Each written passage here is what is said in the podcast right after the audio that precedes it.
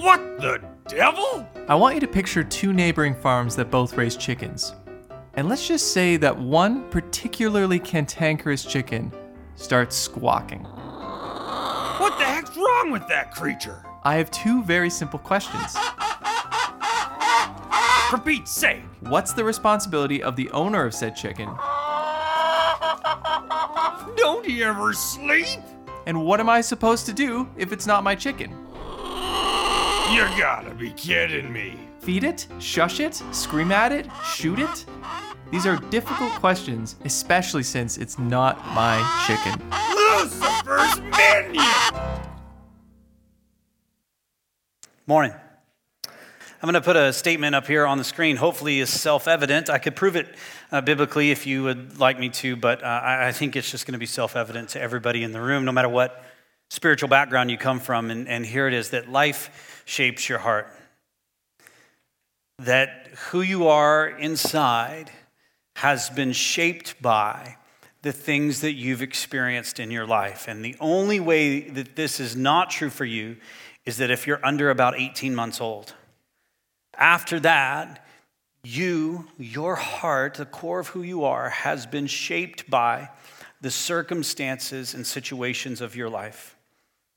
That thing that your dad said to you when you were nine years old, the way that you were treated in middle school, that person who dumped you when you were 16. Never happened to me, but it might have happened to you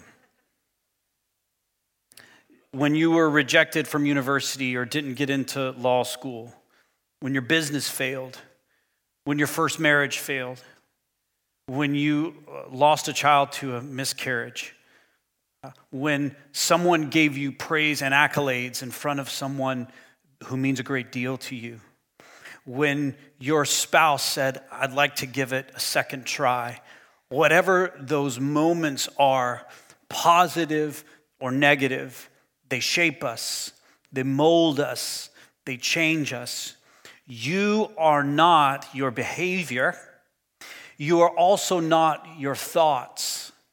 The very core of who you are is a collection of circumstances and situations and your response to them, and it shapes your heart. This is why we talk about people who are soft hearted or cold hearted or hard hearted or broken hearted, because when we talk about our heart, we're talking about the very core of who we are.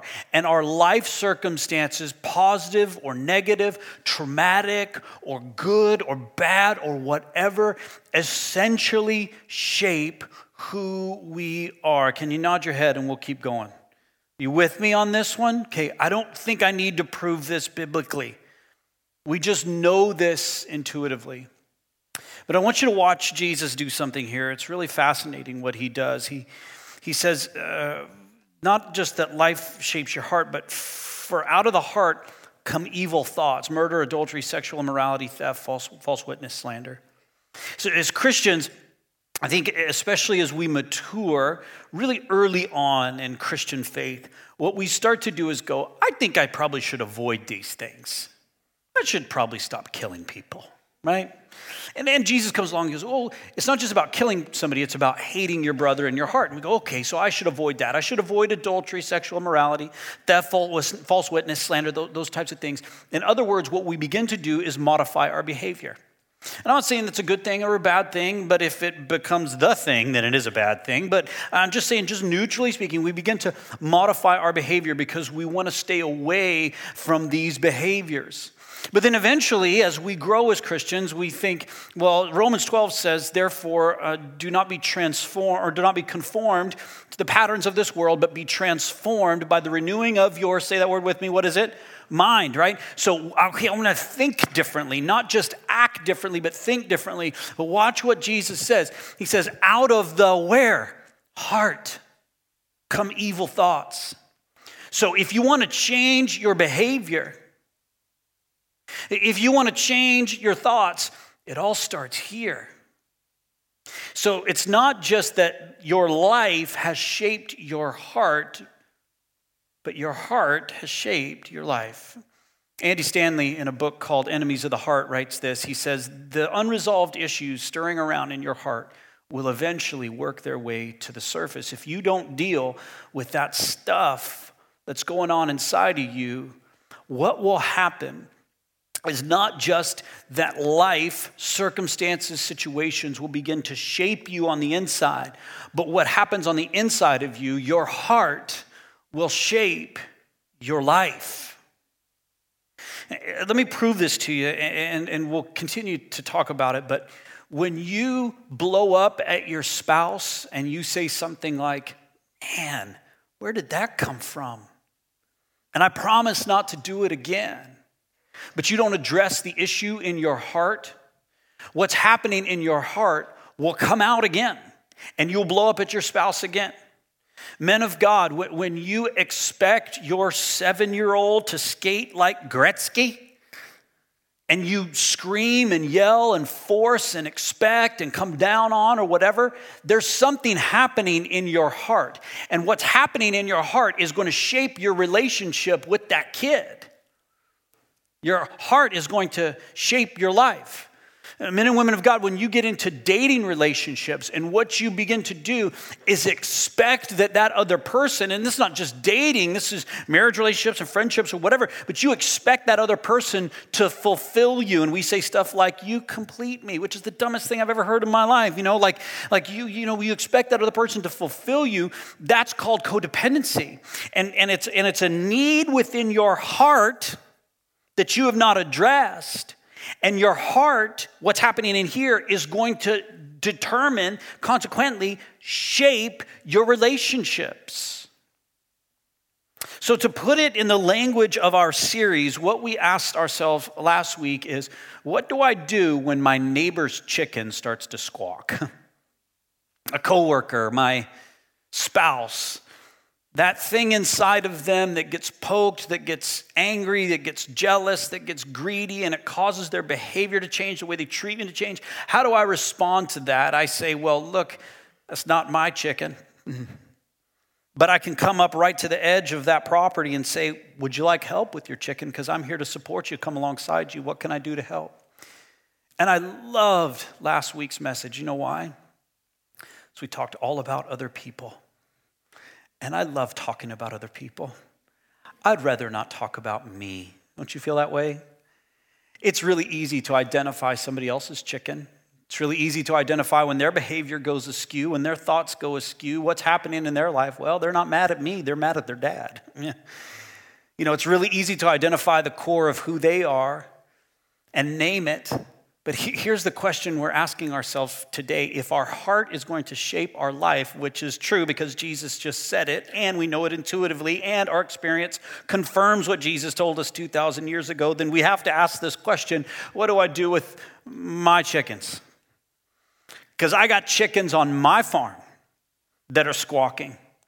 I've got situations in my life I've got things that rear their ugly head at times. My insecurity, my desire to perform and be excellent in all I do. I'm just making these up, by the way. Some of you that know me are going, No, you're not. Those are your chickens. and they are. And you've got chickens too.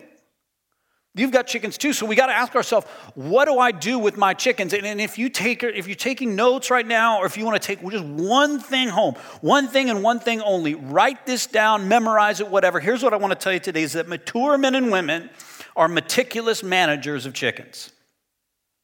Mature men and women are not people who have good aim so they can shoot chickens. Although I thought that that was the best way to deal with my neighbor's chicken from last week, if you remember that right? They're not people who can shush chickens or ignore chickens, whether it's their neighbor's chicken. But mature men and women, as we grow in Christ, Christians, and as you just grow as a human being, you become a meticulous manager of chickens. Someone who is able to identify and name what it is that's happening in your life, not just your behaviors, and change what goes on out here, or not just your mind and change how you think, but address what happens at the core of you what drives you? What motivates you? What has truly shaped you? And men and women, when we become mature people, we become meticulous managers of chickens. So when those chickens in our life begin to squawk, we're able to identify them, bring them to God, and allow Him to deal with them. Now, outside of church, uh, you're going to hear this talked about in, with different types of language. Here in church, we talk about you know heart issues and those kinds of things, or we talk about chicken management. That's probably not a church term, but that's what we're talking about this morning. That outside of church, what you would hear is this word emotional intelligence. Has anybody ever heard this word before? Emotional intelligence. We know what we're talking about here. Okay, good. I'm going to give you a real quick definition of emotional intelligence. Don't write this down because it's a very long definition. But here's what we're talking about when people are meticulous meticulous managers of their own chickens, here's what you get you get emotional intelligence, which is the capacity to be aware of, control, and express one's emotions. The capacity to be aware of, control, and express one's emotions, and to handle interpersonal relationships judiciously and empathetically. So, now if you're jotting down notes, I'm going to kind of summarize this definition for you. What we're talking about today is heart health, and we're talking about self awareness and others' awareness the ability to identify, control, and the capacity to identify, control, and manage one's own emotions and handle interpersonal relationships judiciously and empathetically. In other words, I have a high level of self awareness and a high level of others' awareness. I am managing my own chickens. I've got heart health. That's what we're talking about this morning. And that. Uh, emotional intelligence, heart health, chicken management, whatever you want to call that, has implications in every area of your life. If you are not managing your chickens well, your marriage is going to be very difficult. Your friendships are going to be very, difficult. Your spiritual life is going to be very difficult. You're going to find yourself at arm's length from God and at arm's length from others. You know, what's, you know what's crazy? Check this out. Even professionally, you're like, well, I mean, I don't really care about those relationships. I just care about work. Watch this. Forbes magazine, you've heard of the Forbes magazine, just released this study that uh, they had Talent Smart do for them. So it says, they wrote this Talent Smart tested emotional intelligence alongside 33 other important workplace skills and found that emotional intelligence is the strongest predictor of performance in the workplace. Can you believe that? It's not education, it's not experience, it's not relationships that predict how you perform in the workplace. Your emotional intelligence will tell you how well or not well you're going to do in the workplace. Your heart health, your chicken management will be the strongest predictor of how you perform in the workplace. Uh, Jordan Peterson, a professor at the University of Toronto, just said this uh, on a podcast a couple days ago I was listening to. He said there are two primary factors that determine your success in the world intelligence and conscientiousness. And what is conscientiousness if not a self awareness and others' awareness? Being aware of what's going on inside of me and how it impacts others as it comes out in my behavior. Eh, and it's not just professional life and relational life, it's also spiritual life. If you're interested, there's a guy named Pete Scazzero that wrote a book called Emotionally Healthy Spirituality. I highly recommend Pete Scazzero's book called Emotionally Healthy Spirituality. Brilliant book if you want to do some more research after this series. But the subtitle of Scazzero's book is this It's impossible to be spiritually mature while remaining emotionally immature. Watch this. This is what this means. As you grow in spiritual maturity, you will necessarily become a better chicken manager. That's what that means. And if you're not managing your own chickens, if you're not emotionally mature, emotionally intelligent, if you're not developing heart health, then you're not nearly as spiritually mature as you think. You can maybe come to church and quote some Bible stuff, but if you're not growing here, you're not growing here. And if you're growing here, it will necessarily follow that you're becoming a better chicken manager. So here's what we're talking about today we're talking about heart health, self awareness, and others' awareness. In short, we're asking, what do I do with my chickens? And for some of you in the room, you may be thinking, like I thought at one time, I don't have any chickens. And if I do, they certainly do not squawk is if you know me at all, for those of you who are brand new, you, you, you don't know me at all. And for some of you who, who come here every week, you hear me talk, you're getting to know me over time. But the real me, and some of you are not going to be surprised by this, but I once believed that my entire life was governed by this guy right here. My head. Very logical man. Very linear. A plus B plus C equals D. 1 plus 2 plus 3 equals 1, 2, 3, 4, 5, 6. That made me look stupid.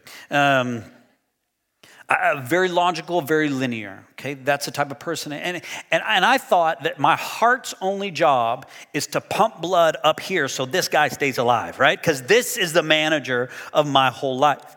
And so I didn't realize that I had squawking chickens in my life that were things that happened even in my past, things that were happening, current, current, happening currently, things that shaped me. Life had shaped my heart, and then my heart began to shape my life, shape the way I interacted with Amy, shaped the way I interacted with friends, shaped the way I saw my profession, shaped the way I saw you people. And that was all heart stuff. And until I sat in a therapy room and my licensed professional therapist, who I love very dearly, says, You can't even hear me right now. I said, I can't hear you right now. She said, Your ears can, but your heart can't. You know why?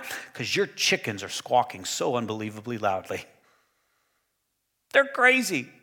Your insecurity is just squawking like crazy. Your desire and drive for excellence and perfection is just squawking like crazy. Your desire for control is just squawking like crazy. She was just pulling these out of her ear. These aren't real examples, but they're real examples. So here's the thing, and I would tell you this with the same level of clarity and, and force, but also equal parts grace. Equal parts grace that she told me. You may have a chicken problem that you know nothing about. You may have a heart problem that you know nothing about. You may have things that have shaped you in your life, and you don't realize that they impact your behavior and that they impact others because you've ignored them, because you've learned to just deal with them, because you convince yourself that, you know what, I'm just an emotional girl. That's just kind of what happens. Or, you know what, I grew up in a family where anger was kind of a normal thing. So, raising my voice, you know, that's just kind of who I am. I'm just a passionate guy. It's just kind of how I am. That's kind of who I am. And the reality is, you've got a chicken problem. You've got squawking chickens in your heart that cause you to behave in that particular way. And, and it's not just biblically that we can see this. We'll see this here in a minute. But I want to show it to you even physiologically. Watch this. This is fascinating. What you see up here is a picture of you know, the internal uh, human body. And all this stuff that comes out of the brain, all this like spaghetti stuff, is called the vagus nerve. It's thusly named because it kind of wanders around the body like a vagrant. It's called the vagus nerve. And your vagus nerve controls essentially your parasympathetic uh, nervous system. It controls your breathing, your respiratory system, it controls your heart rate, it controls your sweat, it controls all of that stuff. Your vagus nerve, it does a lot of different stuff, but that's one of the big things that it does. And interestingly enough, your vagus nerve has a memory. So, over time, when trauma is introduced into your life, when positive things are introduced into your life, your nervous system will respond for you even though your logic is not involved. And over time, those difficult things that have happened to you, if you don't process them and deal with them, again, shape who you are. That's how your vagus nerve works. That's how it's designed to work. How many of you, when you smell a certain thing, it immediately takes you back to a place in your past? Anybody like that? You smell a pipe, you smell the beach, you smell citrus, whatever. It's like, man, I'm just right there sitting in my parents' living room one more time. Or how many of you, someone says a particular word or holds your hand in a particular way or a particular time of year or whatever, just brings you back to a memory and you're like, I can't even help it, but I just go back there. And it's not just you go back there in your memory, but you go back there in your body. Your heart rate increases and you begin to breathe faster and you're not sure why you're anxious. It's like, why am I anxious about something? It's just something, it's like it's just a memory. Why am I responding this way? That's your vagus nerve because your vagus vagus nerve stores up all those things over time. So here's essentially what I'm saying is what happens in Vegas stays in Vegas.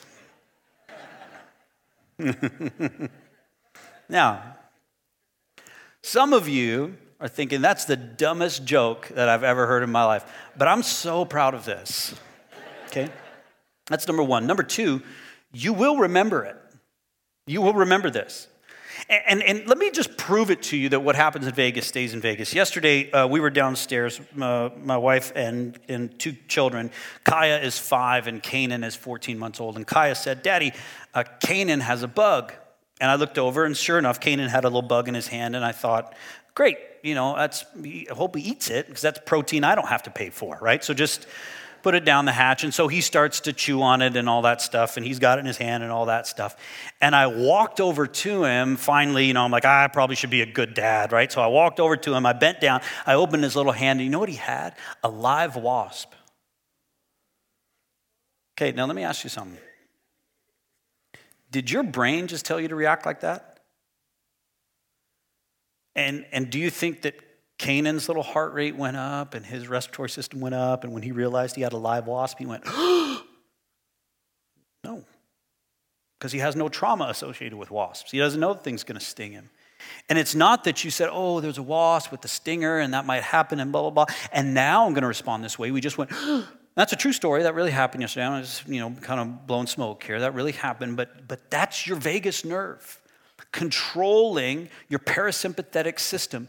And that's not just with wasps, that's with the time you got dumped when you were 15, and the rejection from medical school, and the time that somebody said you're not good enough to play violin in the thing anymore, and whatever, and your spouse told you that you're a bad cook or that you've put on weight or whatever. And you hold those things in you, and for over time, those chickens begin to squawk.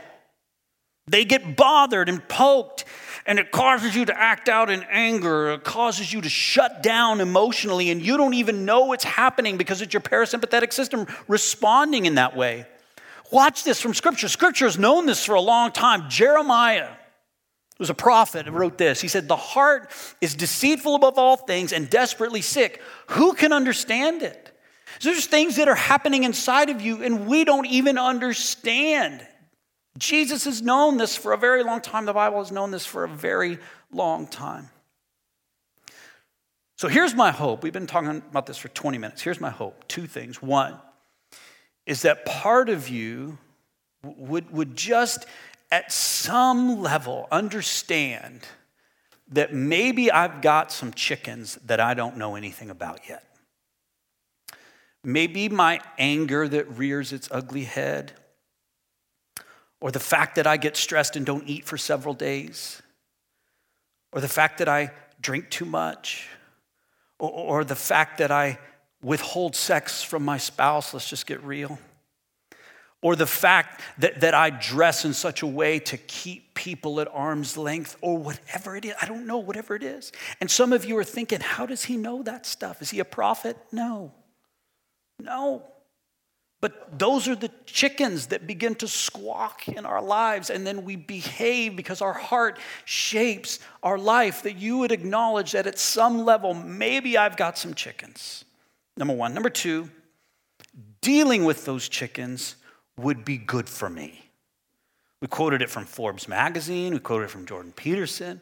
We quoted it from a couple of uh, uh, spiritual authors, Christian authors, quoted it from the scripture. That as we deal with those heart things, it begin to, begins to change our mind and then change our behavior, make us more like Jesus. That's my hope. Is what we've done so far. So here's what I want to do with our time remaining. Is I want to just give you two practical points of application, two things that you can do today to begin to deal with some of your squawking chickens. Now that we've acknowledged that we've got some chickens, maybe that we don't know anything about, and acknowledge that dealing with those squawking chickens may be good for me, here's the first thing that I want you to do. And if you're taking notes, jot this down. The first thing I want you to do is start to chase your chickens. Start to chase your chickens. Now, write it down, even though you don't know what it means yet. I'm going to tell you what it means here in a minute. You know, I'm not just going to go chase your chickens. And let's pray. You know, like chase your chickens. And for some of you, anybody in the room, when I say chase your chickens, like people of my age and a little bit older, the first image that comes to mind is this image right here. Yes. Somebody's praise God. All right, this is Rocky chasing a chicken because his trainer Mick was like, "You got to get better at your fitness," and so chase the chicken, Rock, chase the chicken, you know. And Sylvester Stallone's running around grabbing this thing, and he can he barely can find the chicken, grab the chicken. He's chasing the chicken everywhere, and he can't grasp the chicken and capture the chicken. And eventually, he captures the chicken, and it's a big deal when he captures the chicken. Can I tell you something? Is that chasing your own chickens and identifying them and holding them in your hand and going this is it that drives me, will be far more difficult than Sylvester Stallone chasing that chicken, I promise. It will be very, very, very, very difficult. It will take a great deal of, listen to this word, courage. It's not for the faint of heart. This is why the psalmist would write this prayer Search me, O God, and know my, say that, heart. Not Search me, O God, and modify my behavior.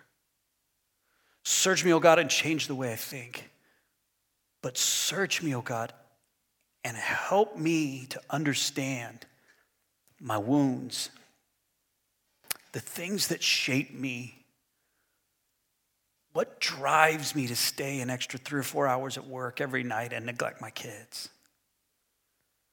What drives me to make more and more and more money even though I've already got plenty? What is it that drives me to always be right? What drives me to withhold information from the people closest to me? Search me, O oh God, and know my heart. It's going to take some courage, isn't it? To chase your chickens. You've got some chickens in your life that squawk, I hate to tell you. Some things that rear their ugly heads. Some of them you may know, some of them you've already grasped and you can identify. Some of them maybe you never have. And so, the first step in addressing these things in our life and moving towards total human flourishing and whole person health is chasing our chickens. The first step is making a commitment today to say, I'm not going to be a person that just passively accepts bad behavior or negative behavior or deconstructive behavior in my own life. I'm going to be a person that ruthlessly chases my chickens so I can f- figure out what's happening at the core of me and bring it to God and let Him heal. Friends, eh, part of the reason I, I did this series, remember we talked about last week, we were going to talk about. Um, you know, uh, Not My Chicken, and we talked about other titles for the series, and one of the other titles was uh, all the stuff I learned in therapy. Remember that?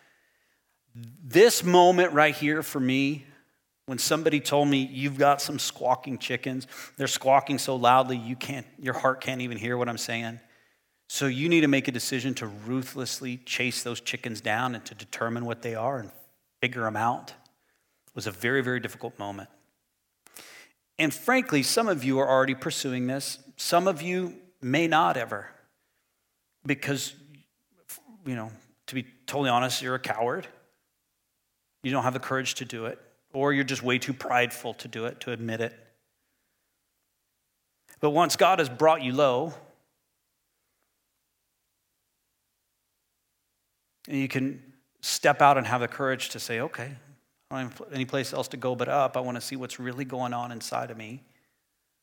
And that might be today for just a handful of you, just a handful to make that commitment. And that might require you getting into a room like I got into a room of therapy. It require that. But the commitment, the first step in addressing these things is to chase them down and to figure out what they really are. It does sound like a chicken just now? That was wild. Oh my gosh, that was crazy. It's like somebody's baby. Um, so maybe they'll never be back. Um, I'm really, I'm really sorry I said that. Um, keep your baby in here, whoever that was. Keep your baby in here. I'm glad you're here. I'm glad your baby's here. It's great. It's fine. Um, and I don't mean that facetiously, sarcastically. I mean, please don't leave. Stay here. Um, the second thing I want to talk about is um, this next step, once we've kind of chased our chickens down, what's the next thing that we need to do? And the way that I want to talk about it is to use uh, two parallel stories from the scripture that kind of mirror one another. One is about a man who is blind, and one is about a man who is paralytic. And Jesus has this interaction with both of these individuals, and he asks each of, each of the individuals really what amounts to the same question. So, first, he asks the blind man, uh, What do you want me to do for you? And so, you know, the blind man's response is what? Give me my sight back, right? You're Jesus. Help me to see. That makes sense. But he asks the paralytic man the very same question, the man who can't walk. He says, Do you want to be healed? In, in short, these questions are the same question. What do you want? Here I am, I'm Jesus. You heard you know, my reputation precedes me. He wouldn't say that in such an aloof and arrogant way, but they know who he is. They know what he can do. So he's just asking him a simple question What do you want? So it's interesting because the man who is blind responds in the way that I would expect. What would you say? Well, Jesus, let me recover my sight. So Jesus heals him, gives him his sight back. But the man who was uh, a paralytic, who hadn't been able to walk for 30 years, used to sit beside this pool in Jerusalem because there was this superstition that arose around this pool that anytime you saw the waters kind of stir up, whoever got to the pool first would be cured or healed of whatever ailment that they were experiencing, whether it was blindness or deafness or leprosy, or in this, in this case, uh, uh, being paralyzed from the waist down.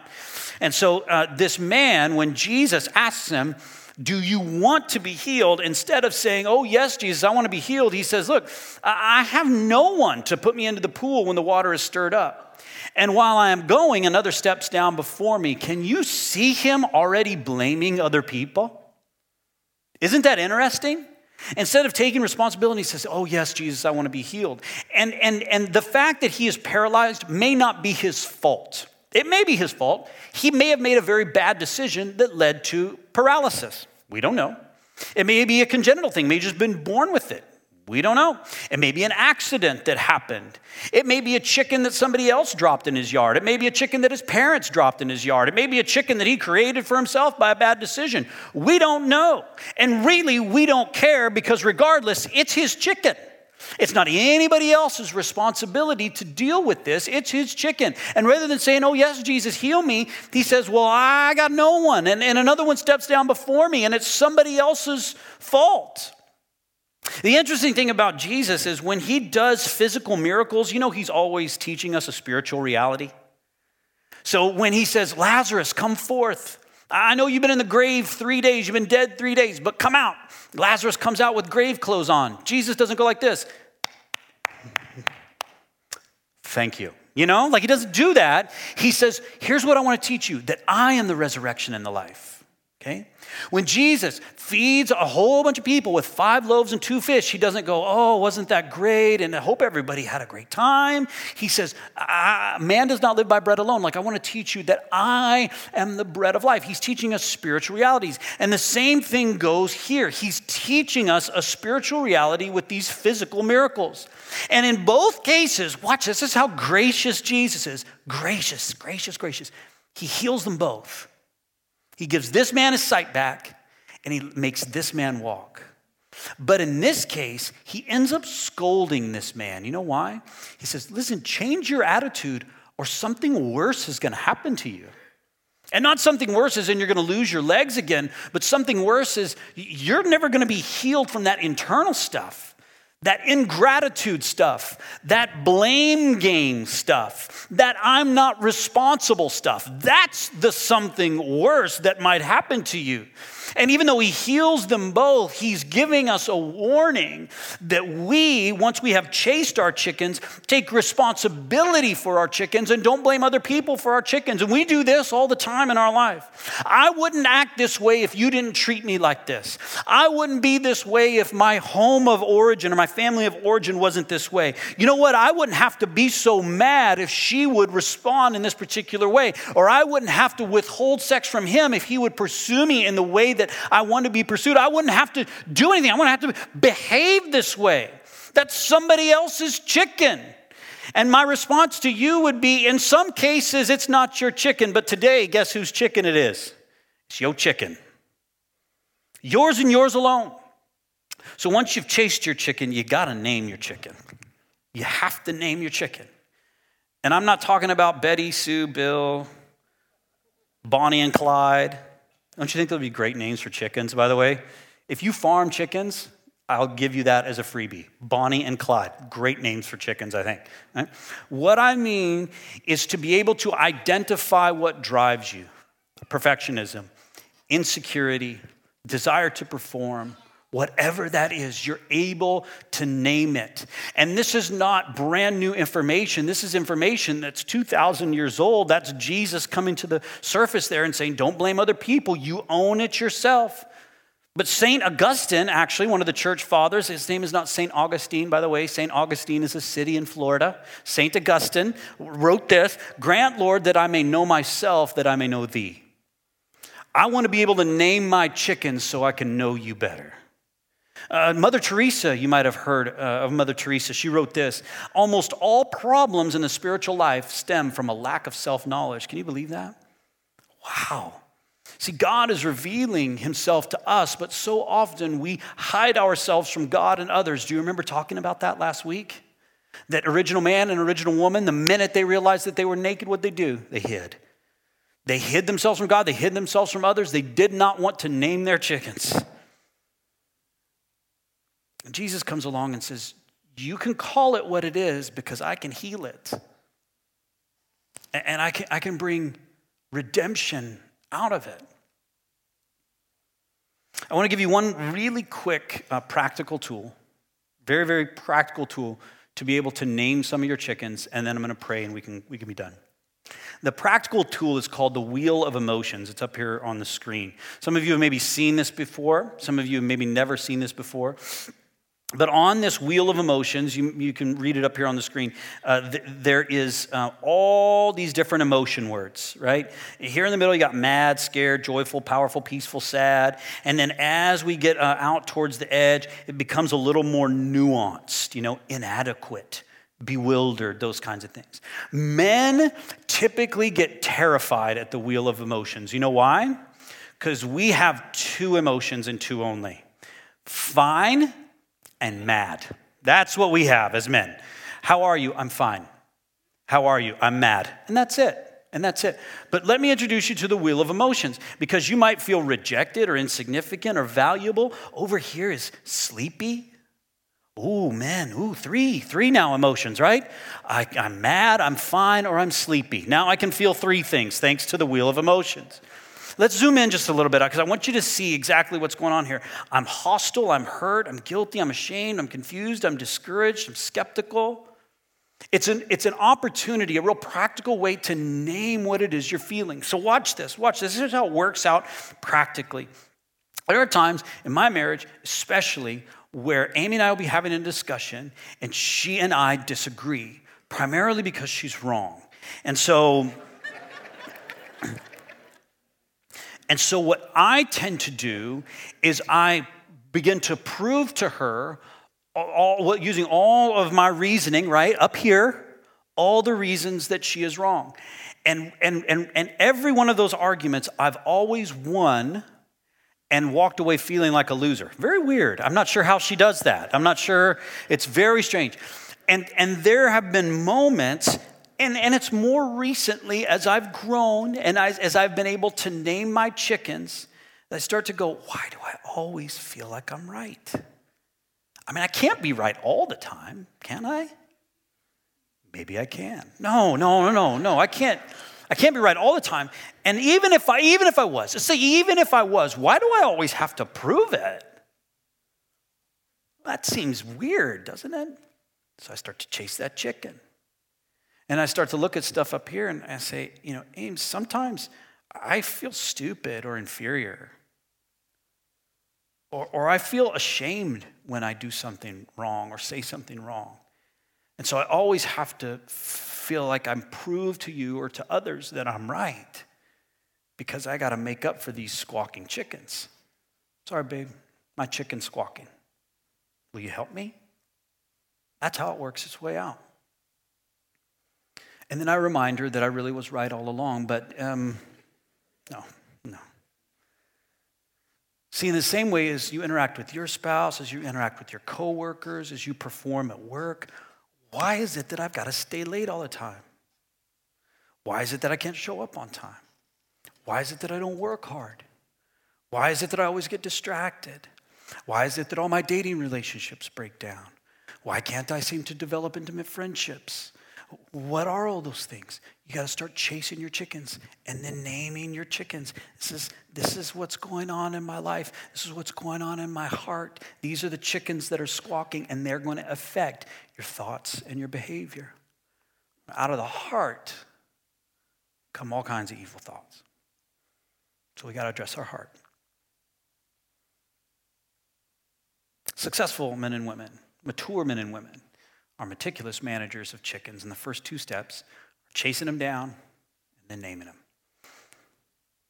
I don't really have much of a conclusion uh, to my sermon today, a clever story or analogy or whatever. Um, here's really what I want to say to you um, I'm on this journey myself. This is not easy for me. Quite honestly, it's not easy to preach and get up here and talk about all these hypothetical examples of conversations Amy and I have had, right? These are real conversations and real moments. Some of them are just exact quotes pulled from those conversations. I'm not good at this. My wife is very good at this. She's been learning about this for a very long time. I'm kind of new to this. So I'm getting pretty vulnerable with you and helping you, to the best of my ability, grow in your spiritual and emotional. And next week, we're going to talk about physical stuff, help you grow in all of those areas of your life. You know why? Because I love you very, very much. I've given a lot of years of my life to you, and I plan to give a lot more because I love you and I want really good things for you.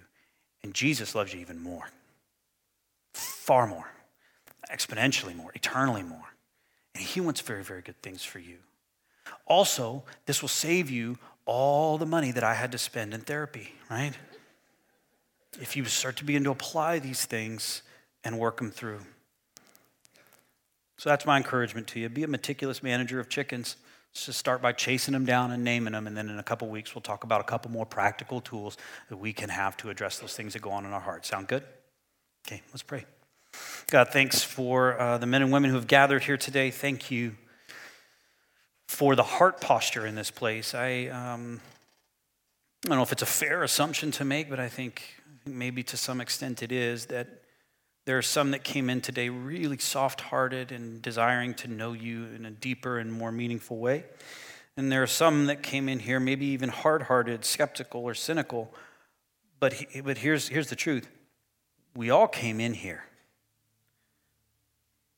no matter what the heart posture was. We all came in here with some level of expectation, some glimmer of hope that maybe you are real, that maybe you really love us, that maybe you really care about us, maybe you can heal those deepest wounds in our life. And so I pray, God, a blessing over those who have demonstrated by their behavior a level of trust, a level of openness and vulnerability by uh, their heart posture, demonstrated their heart posture by just by coming today.